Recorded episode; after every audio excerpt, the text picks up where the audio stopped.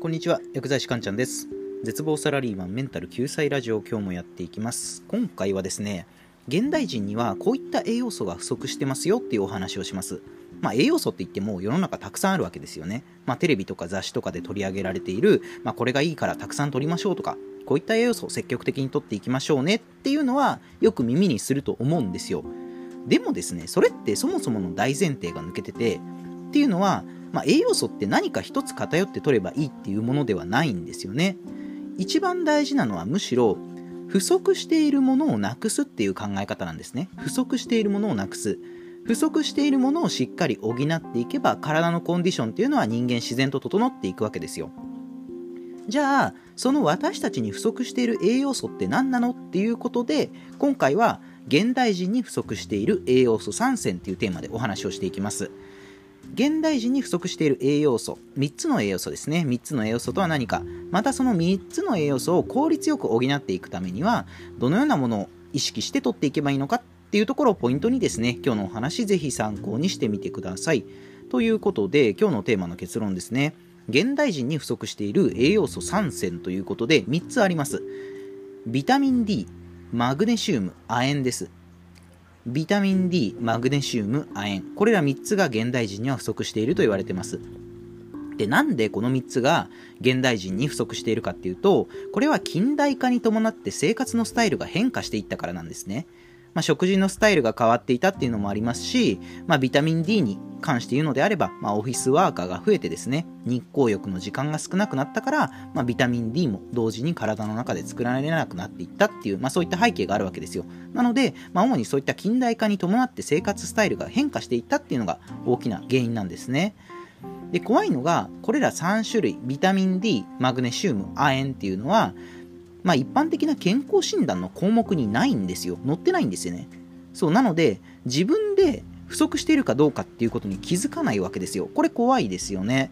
まあ、一見、その健康状態がかなり良さそうな人とかでも、この3種類を完璧に維持している人っていうのはほとんどいないって言われてるんですね。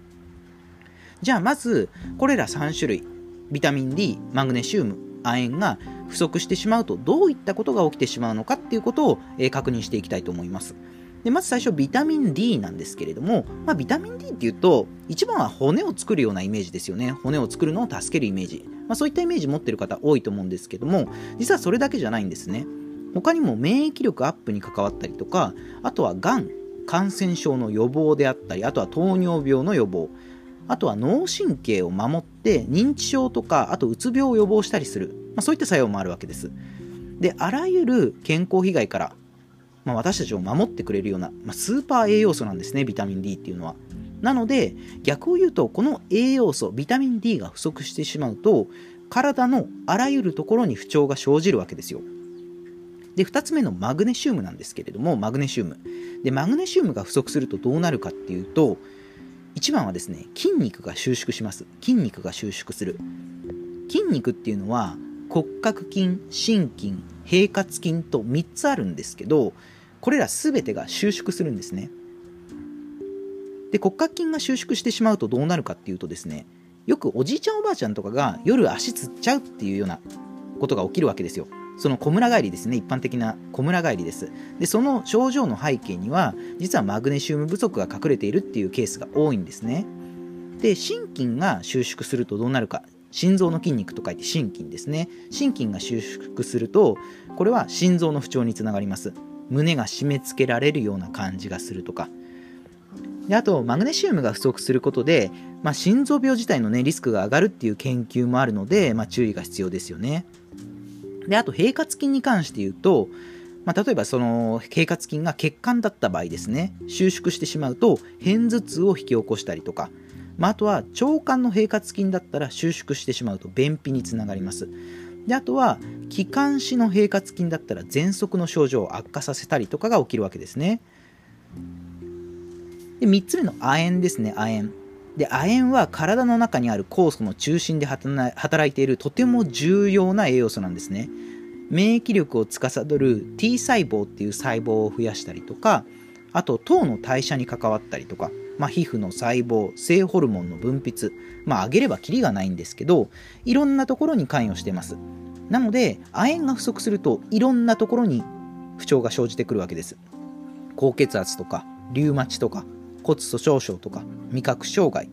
まあ、あとは前立腺がんのリスクが上がったりとかあとは目の病気で加齢音波変性のリスクが上がったり、まあ、あとは精神疾患で言うなら ADHD うつ病とかですね。であとは男性の不妊症の裏にも亜鉛不足が隠れているとも言われているんですね。であともう一つ怖いのが亜鉛が不足すると重金属が溜まっていくんですね。重金属。食べ物には結構いろんな重金属が含まれてるんですよ。で亜鉛っていうのはメタロチオネインっていうタンパク質と一緒にくっついて体の中に存在してるんですね。メタロチオネイン。で重金属が例えば食べ物を取って体の中に入ってくるとメタロチオネインは亜鉛と離れて今度はその入ってきた重金属とくっつくわけです。でくっついて体外に体の外に出してくれるわけなんですねその重金属を。でも亜鉛が不足するとメタロチオネインの量も少なくなるので重金属が体に溜まりやすくなるんですね。で日本人の体には重金属、まあ、カドミウムとか水銀がかなり多い傾向にあると言われてるんですね。日本人ってお米食べますよね。あとマグロとか大きいお魚も食べます、まあ、そのせいでやっぱカドミウムとか水銀が体の中に溜まりやすいんですよ。そうなのでやっぱ美味しく日本酒を長い間食べたいっていう人はやっぱ亜鉛っていうのは必ず必要な栄養素になってくるわけですね。じゃあアクションプランなんですけれどもこれは3つの栄養素ですね。ビタミン D マグネシウム亜鉛を取っていきましょうっていうことになります。でじゃあどういった食材に含まれてるかっていうのをざっと挙げていくんですけど、まあ、ビタミン D は魚です。まあ、サーモンとかメカジキにたくさん含まれてるんですけど、まあ、えー、と小さい魚の方が水銀が蓄積していないのでおすすめです。大きい魚とかだと結構水銀が入っちゃってたりするので、まあ、なるべく小さい魚で取っていくのがおすすめですね。で DHA とか EPA といった、まあ、良質な油も一緒に取るっていうことも考えると、まあ、イワシとかサンマあとはサバなどの青魚おすすめですねで魚以外だと、まあ、卵とか牡蠣タコとかにも含まれます。で注意していただきたいのがキクラゲとかシイタケにも一応ビタミン D って含まれてるんですけどそのキクラゲとかシイタケに含まれてるビタミン D っていうのはビタミン D2 なんですね。でも私たちの体が必要としているのはビタミン D3 です。なのでビタミン D を補う目的でシイタケ類をたくさん取るっていうのは、まあ、非効率なので注意しておいてください。でどうしても必要量取れない。っていう人は、まあ、サプリメントなんかもね、今いろいろ種類が出てるので、まあ、そちらもチェックしてみるのもおすすめします。で、えー、2つ目のマグネシウムですね。マグネシウムは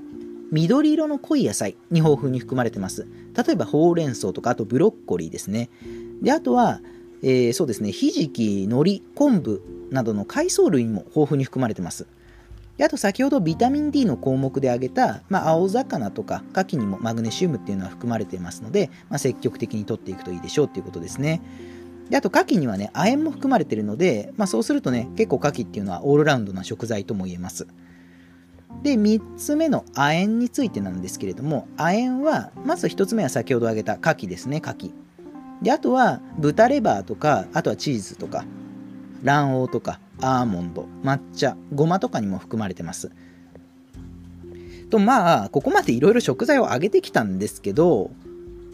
まあこんなバランスよく毎日取るのって実際問題難しいですよね。まあ僕がねこれ聞いてたらいやいやそんなたくさんの食材をバランスよく毎日取れるわけないよって思っちゃいます。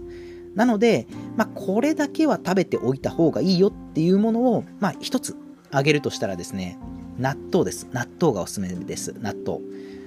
で、実は納豆にはビタミン D、マグネシウム、亜鉛、この3種類が豊富に含まれてるんですね。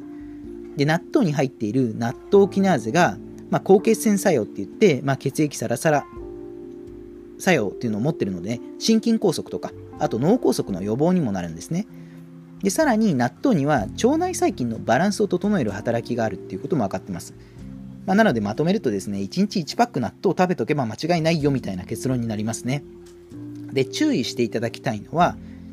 納豆と一緒に白米食べ過ぎないようにしてくださいねってことです。せっかく納豆を食べても、まあ、白いお米たくさん食べてしまうと、まあ、糖質過多になってしまうので、まあ、納豆はね、サラダとか応答風にかけて、ま、さっぱりした感じで食べるのをお勧めします。ということで、えー、最後まとめになりますね。今日のテーマ、現代人に不足している栄養素3選ということで今日はお話をしていきました。その不足している栄養素とは、ビタミン D、マグネシウム、亜鉛ですね。ビタミン D、マグネシウム、亜鉛。で、これら3種類をね、えー、日本人、現代人は積極的にとっていきましょうということです。で、唯一1つだけ、えー、食材を挙げるとしたら、え、納豆を1日1パック食べておけば間違いないですよっていう、今日はそういったお話でした。では今回の内容は以上になります。いかがだったでしょうか？あなたの人生がグッドライフになりますように薬剤師かんちゃんでした。では皆さんまた次回もお会いしましょう。さようなら。